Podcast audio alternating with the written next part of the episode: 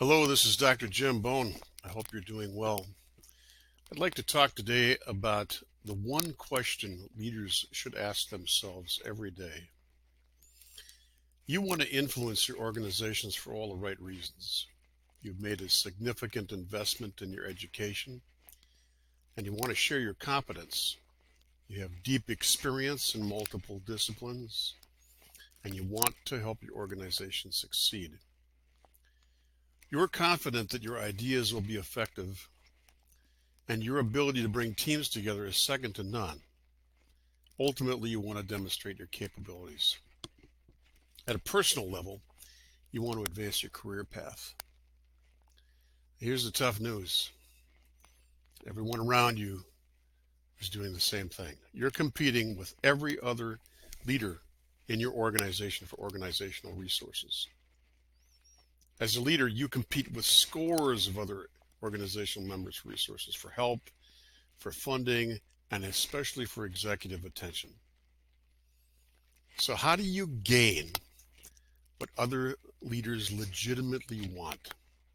Because resources, even in the most powerful organizations, are still limited. As a leader, you need to influence many who do not report to you other leaders in your organization also influence those who do not report to them. The challenges all leaders face are very common. So what makes one leader stand out among the others?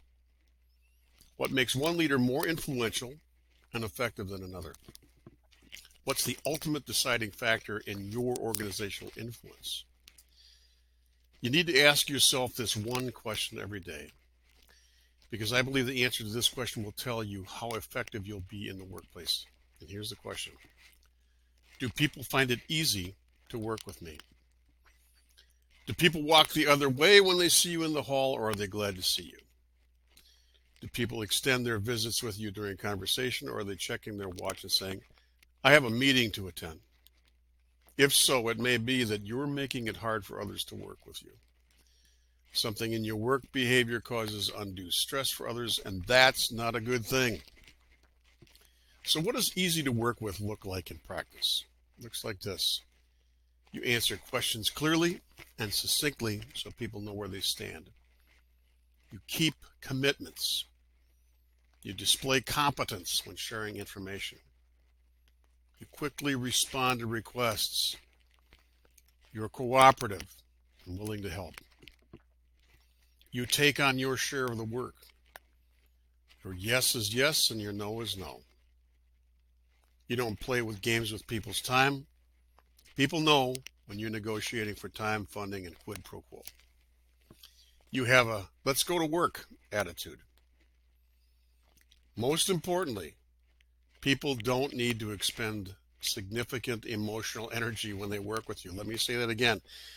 Most importantly, people don't need to expend significant emotional energy when they work with you. In other words, you're not a pain in the neck. Let's be clear about this, though. Easy to work with does not mean agreeing to everything.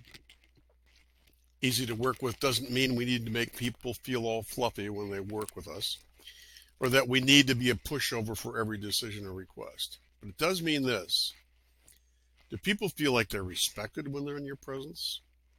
Do they feel like they matter when you ask for their help? And if so, you're easy to work with. And that's one of the most powerful means of influence in the world. How do I know that?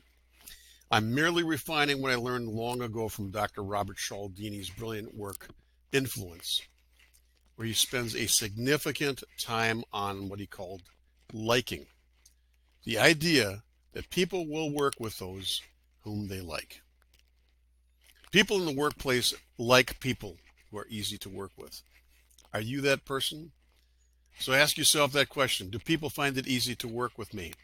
Because the answer to that question is going to tell you how much influence you have. This is Dr. Jim Bone. Have an outstanding day.